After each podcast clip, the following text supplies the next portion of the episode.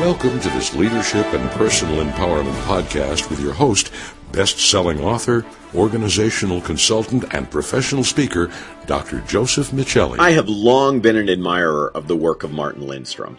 As you probably know, Martin is a revolutionary thinker in the areas of consumer behavior, branding, and neuromarketing. In fact, he worked with a group of 20 noted scientists to conduct a three year, $7 million study that used state of the art brain scanning and other physiologic measures to assess 2,000 international consumer volunteers. Research subjects were measured in response to ads, commercials, brands, products, and logos. Principally, the research addressed dimensions that lead to logo effectiveness, how engaging a customer's senses during marketing ultimately influences their purchase behavior, what you should know when making advertising placement decisions, whether subliminal advertising works, and how advertising effectively incorporates elements of religious symbolism and ritual.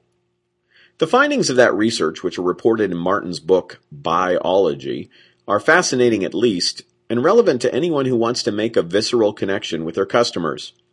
Here are just a few tidbits, and then some implications for the rest of us.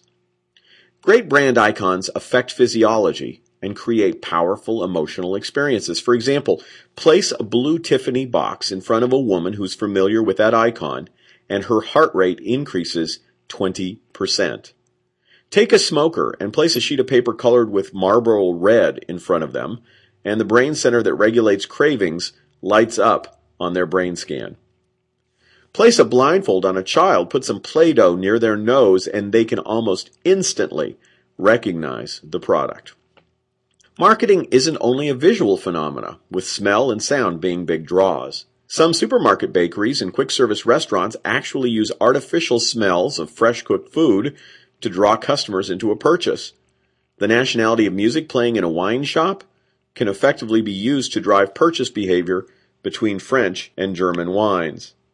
Sexual imagery in advertising is probably less effective for product sales than you might think. Sexual images definitely capture attention, but that attention goes to the sexual content not to the product associated with the imagery. In fact, findings suggest 1 in 10 men exposed to a sexually suggestive ad were able to recall the product from that ad. That's about half as many as could remember a product when presented in a non-sexually suggestive advertisement. So what's the takeaway? Well, for Martin Lindstrom, it's all about increasing the effectiveness of marketing messages amidst the clutter of advertising. As a consumer experience and leadership consultant, however, my takeaway is a little different. Lindstrom's work reminds me to audit sensory input at every customer touchpoint, not only during the marketing or purchase phases.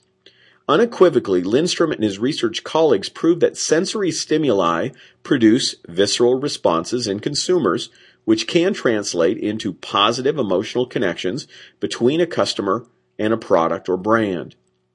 So as you map out each contact point with your customer, I would encourage you to ask, is there a smell, a sound, a texture, or visual image presently associated in that touch point? If not, should there be one of those elements integrated into that customer experience at that moment? Conversely, if there are colors, smells, sights, and etc. at a given touch point, are they the ones that you should have there to produce the desired visceral responses?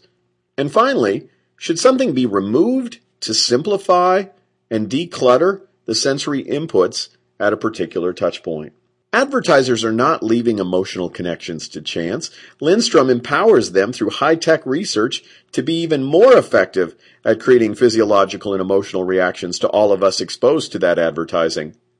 Why shouldn't the rest of us who wish to create compelling customer experiences take a page from Lindstrom's work to drive physiology and emotion at every customer contact point, even those that occur after the sale. For more resources and information about creating customer experiences, igniting staff empowerment, developing key leadership and communication skills, leveraging change, and mastering humor skills, please visit josephmichelli.com.